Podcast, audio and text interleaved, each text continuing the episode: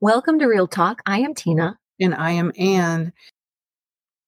This is part two of Joy and Pain Can Coexist. And if you have not heard part one, I would highly recommend that you go back and listen to it because it has so much great content. And it really ties into this part two. So uh, please go back and listen. And here is part two. It's knowing for sure you are going to hurt, but in a different, more productive way. It's what we talked about the pain and the joy living together instead of just living in the pain or only letting the pain in. Yes, it's like having peace in the middle of pain. You can think they're opposite, but they can and do coexist simultaneously. You had such a miraculous transformation. I mean, mine was well, it was kind of both. There was a moment in time that I remember waking up and I said that I'm sick and tired of being sick and tired. And I never went back to being that person. But since that moment, it's been such a gradual climb. It has taken me at least 20 years to get here. It's it's a really long uphill climb. Yeah, I can totally relate to that. And I'm not where I want to fully be yet either. Sometimes, like in, when I was doing the trail, it, I remember thinking, oh, I don't want to do the hard work. Like, why didn't I just take a boat so I could see the coastline again? You know? yeah. Or a helicopter. Like, give me just the gorgeous view without the work. It's exhausting. But you know what I did? And this is what you can do too. You can pause, fuel up with food or water, a little rest, a pep talk, whatever it is. And then you got to get back up and you keep going. I think the trick is that you don't stay in one hard place too long. You've got to find a way through and you have to remember that end goal. Yeah, you know, I often say, you know, there's nothing wrong with sitting in it for a minute, but then you do have to move and try to figure out how to get off that cliff, I guess, or that ledge. I mean, you showed me what it was like on that ledge can you describe it for our listeners? So the truth is, when I actually hiked the section of the Kalalau Trail called Crawler's Ledge, you could see it from about a mile away. You're on the other side. You're on a switchback trail. So you're kind of going like up and down and back and forth. And when I first saw it from a distance, it looked even slimmer than the rest of the trail that we had been hiking. And I started sobbing and we're hiking this trail as a tropical storm is coming in. But what I realized is once I got to that ledge, the whole trail was narrow and meant to trip you, make you slip, break you. So by the time I got to that ledge, it wasn't as scary because it was no more narrow than the rest of the trail. I could see it more clearly. I had a better view of that section now and I wasn't as afraid. And I knew this was the only way. I couldn't turn around because my backpack would have literally knocked me off the ledge to my death.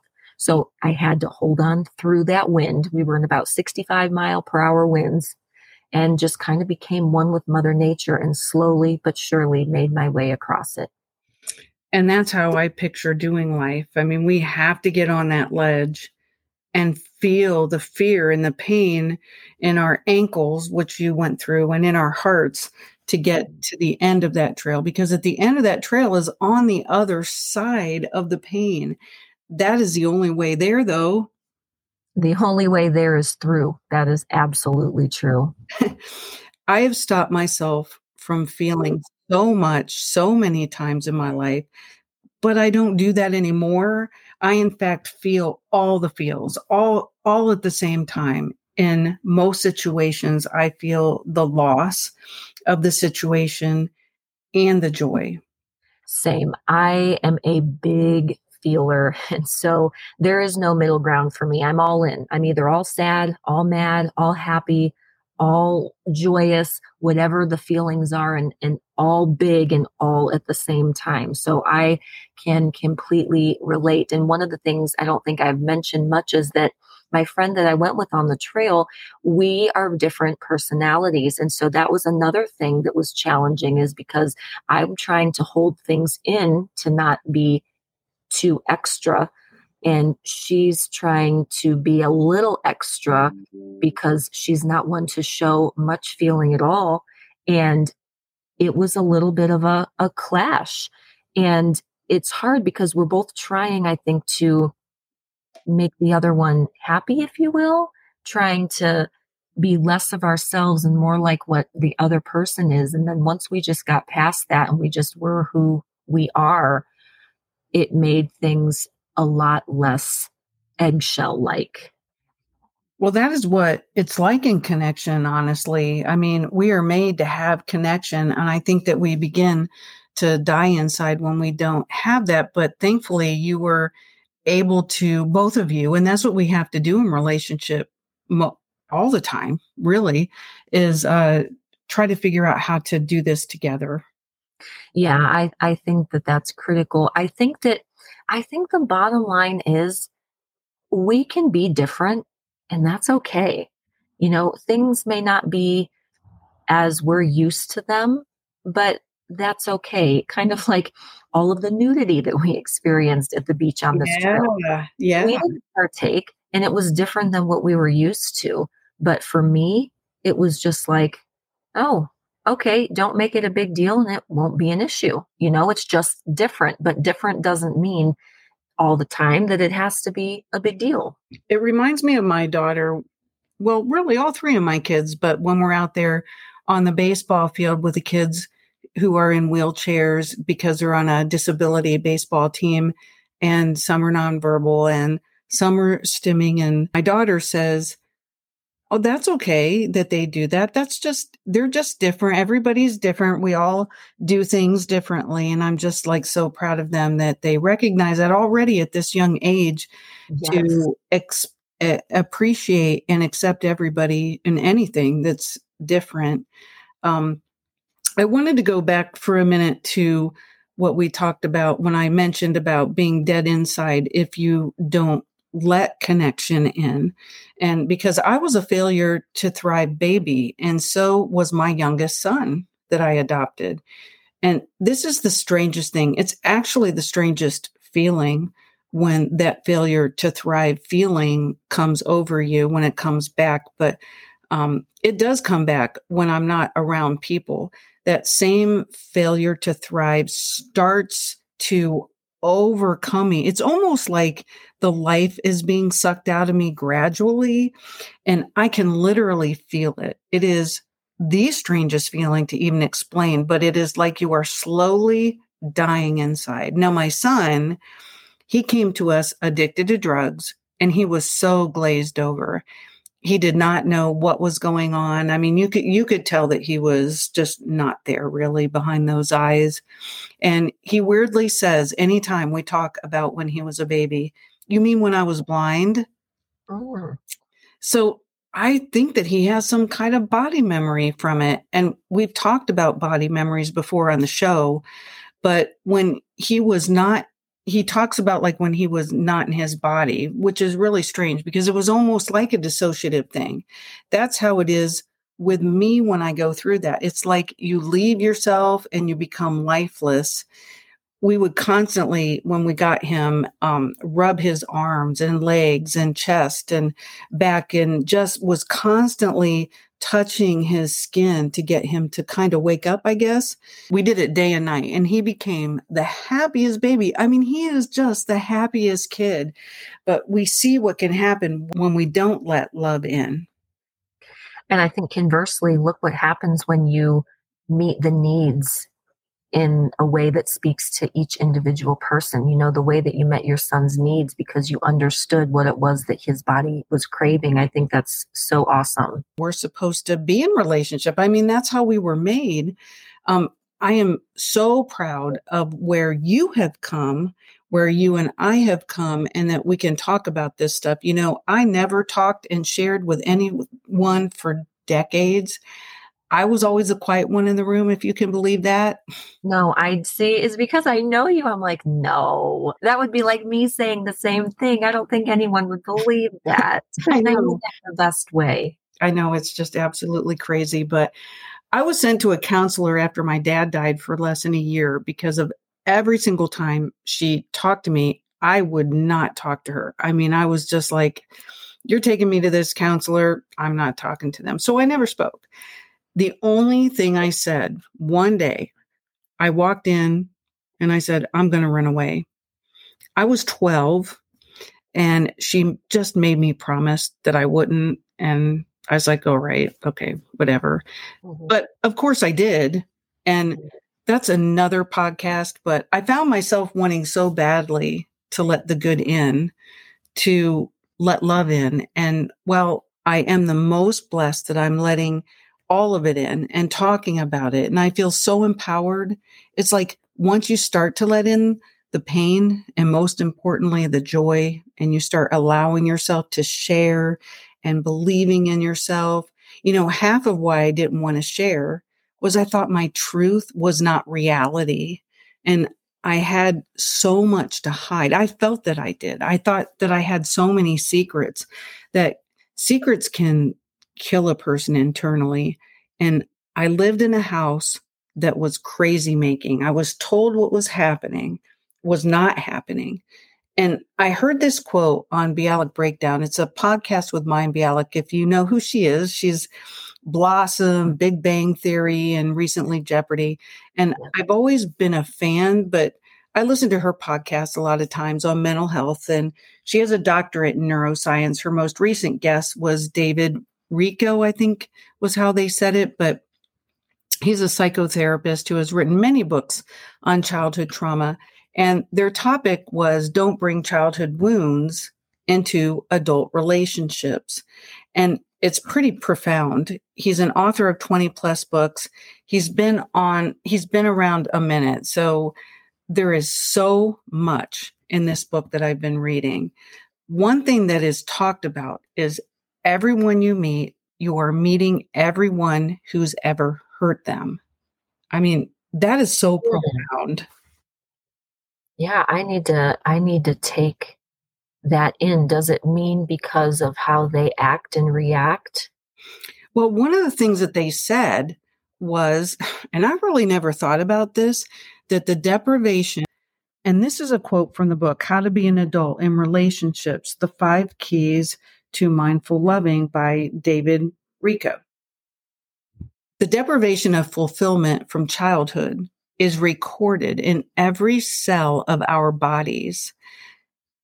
I mean, think about that. It's it, what the deprivation of fulfillment from childhood is recorded in every cell of our bodies. So that is profound. I, I think the book The Body Keeps the Score yeah. talks about that as well. And it and on, honestly, it gives me hope about, and I don't know enough about this except this very sentence that I'll speak about epigenetics, where you can alter your genes, um, alter your DNA.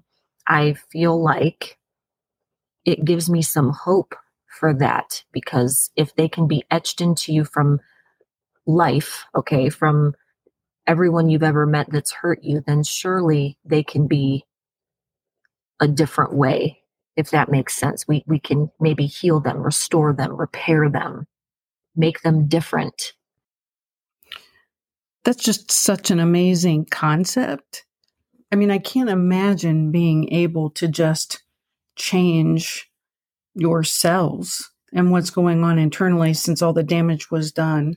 I, mean, I know that you can carve new lines, I guess, or in your brain as your brain creates a new thought it takes so many times that you have to make that thought go in a certain path for you to have a different way of thinking because um, your brain automatically goes a certain way every single time the thought begins.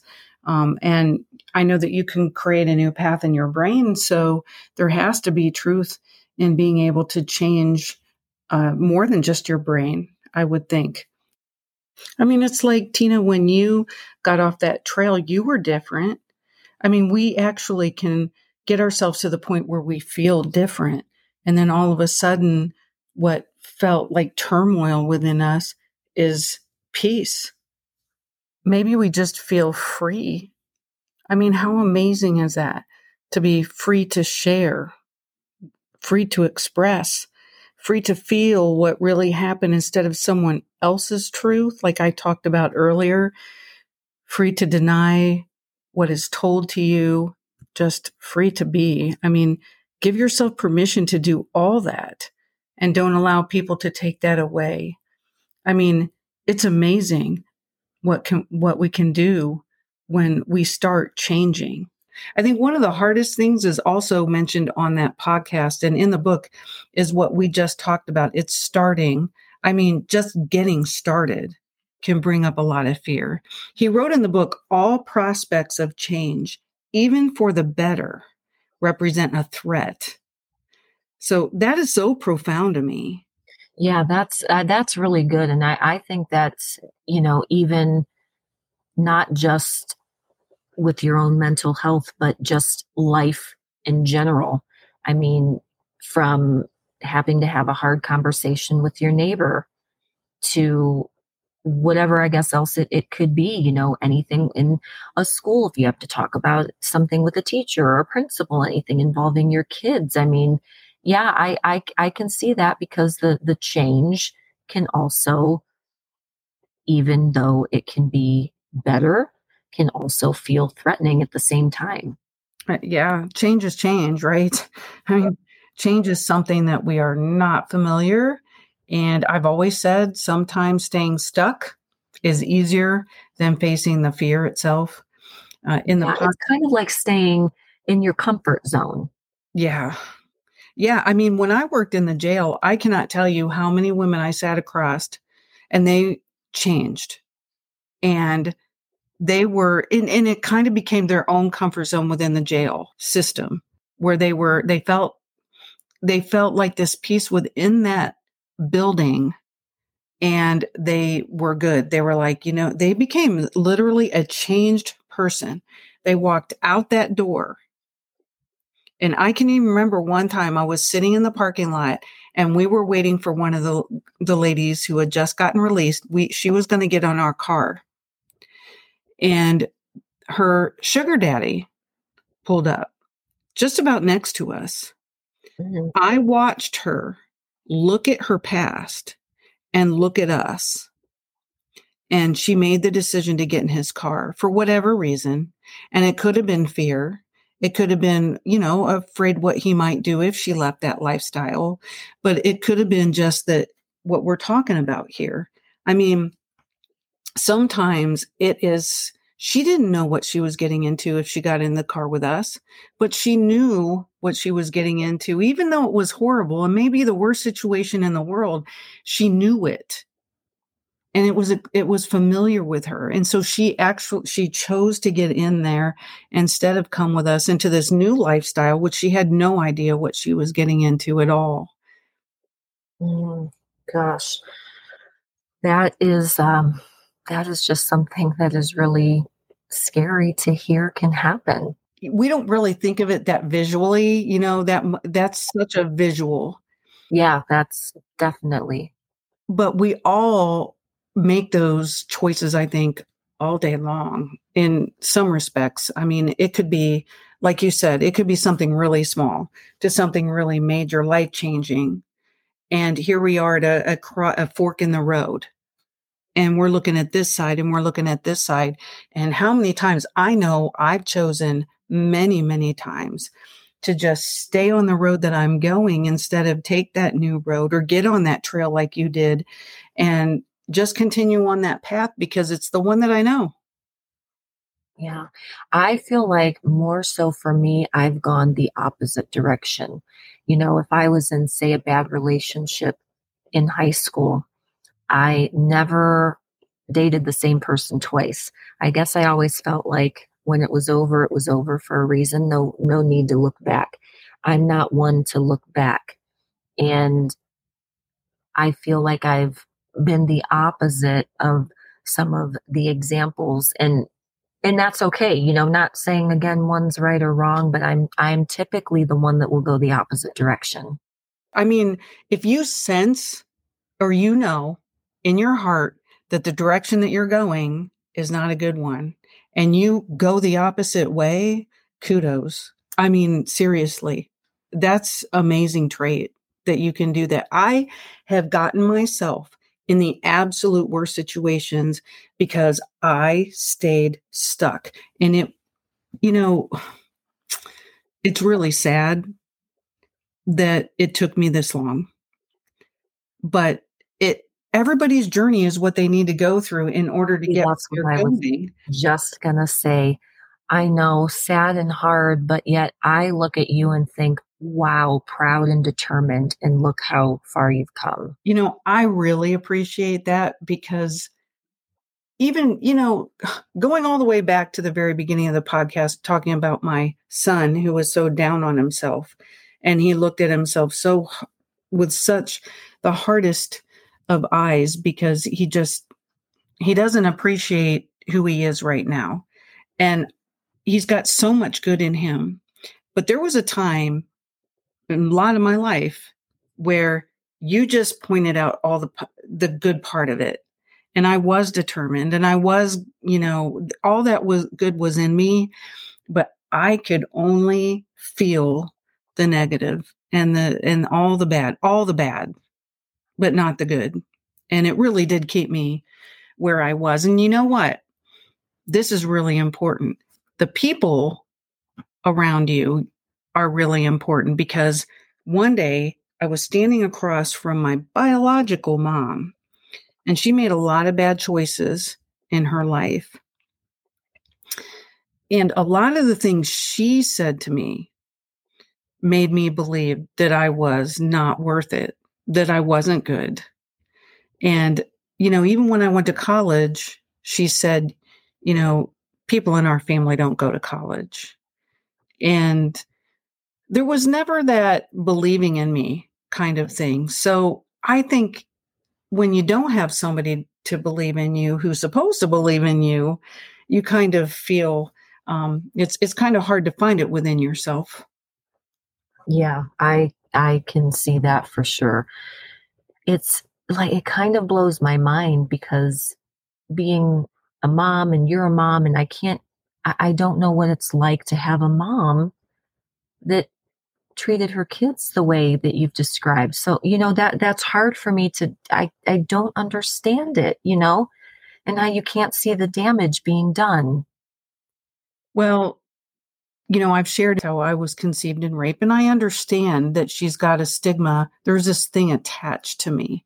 And, but I mean, it, it goes deep where uh, there was a lot else going on with her besides just what the re- the relationship that we had the fact that i was genetically her daughter um, but that was where it kind of ended and i wanted more than that but you know i always look back and because I've got adopted kids and I've adopted my grandkids, and I can never be in her spot and look at one of my children and say the things that she has to me um, and say, you know, you're just a rape to me. And she didn't even want me at her funeral or to know about it when she died. And it's all kind of a, a bad thing, but you know what it's done it's made me never to be like that. The parents that I have had, that's what it's done. It's made me be the mom that I am and uh, and accept them right where they are, love them where they are, and always uh, keep pushing forward with them. I will always love them no matter what for who they are. I think that is just incredible. And you really are a testament to that. You're not just saying that, you actually live and breathe by that. And I think you're amazing and your family too.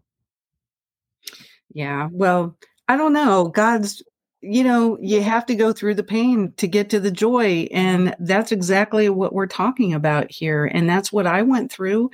And even though you have gone the opposite in a lot of ways when you've sensed that this is a wrong direction. You've gone the opposite way, but I know you and I know that you've gone through a lot of pain and you are on the other side of it um, in a lot of ways, but we both, I mean, I'll tell you what, we don't know what tomorrow brings.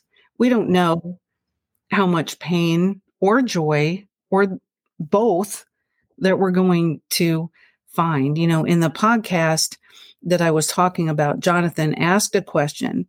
Um, he's uh, the co-host of Mayim Mayim Bialik. He's friend or significant other, whatever they are. They never really define the relationship, but he said, "How do you navigate forward when you have to face something so scary. I mean, that is a podcast and a half right there for us. I mean, that's something we could talk about another day. But the visual I have in my head at that moment when they were talking about it is you, Tina. I mean, it's you. It's you. Oh, me? It's you. It's it's you on the other side of that cliff. And and you are on the sides of your feet, ankles bent in, in pain, on your tippy toes just about and you are literally on that cliff. And if you stop and if you hesitate and if you don't keep going and you stop short, you're going down. I mean, you're not, you are not going to break free of that fear. So hiding behind the fear is not where we want to be. No, and on on this trip it showed me that my fear can be my biggest supporter, not my hurdle. My fear is what propelled me forward. And it felt so freeing to get to the other side. Those are two completely different concepts. And we don't want to be hiding behind the fear and we want to use our fear to propel us. I think that that's incredible. Well, let me tell you, if I can do it, so can you. Amen, sister. All right. Well, we're just going to wrap it up here. Um, unless there's anything else you want to say. I think I think we covered so much and just always want to say thank you to each and every one of you who listen. We hope you get something out of our podcast. We hope that it propels you to make a positive change one step in the right direction. I kept telling myself on my trail, I'm one step closer. I'm one step closer. And I literally said it out loud. I'm sure my friend was irritated hearing me say it so much, but it helped me tremendously. I, I love that. I love it because that's, I mean, that's what we do. That's what I do all the time in my head. And I just, even if it's just an inch, Tina, you know what? I'm so proud of you. Well, thank you. I'm proud of you. well, I love you, my friend. I love you too. Thank you all for listening, and we'll see you next time. All right.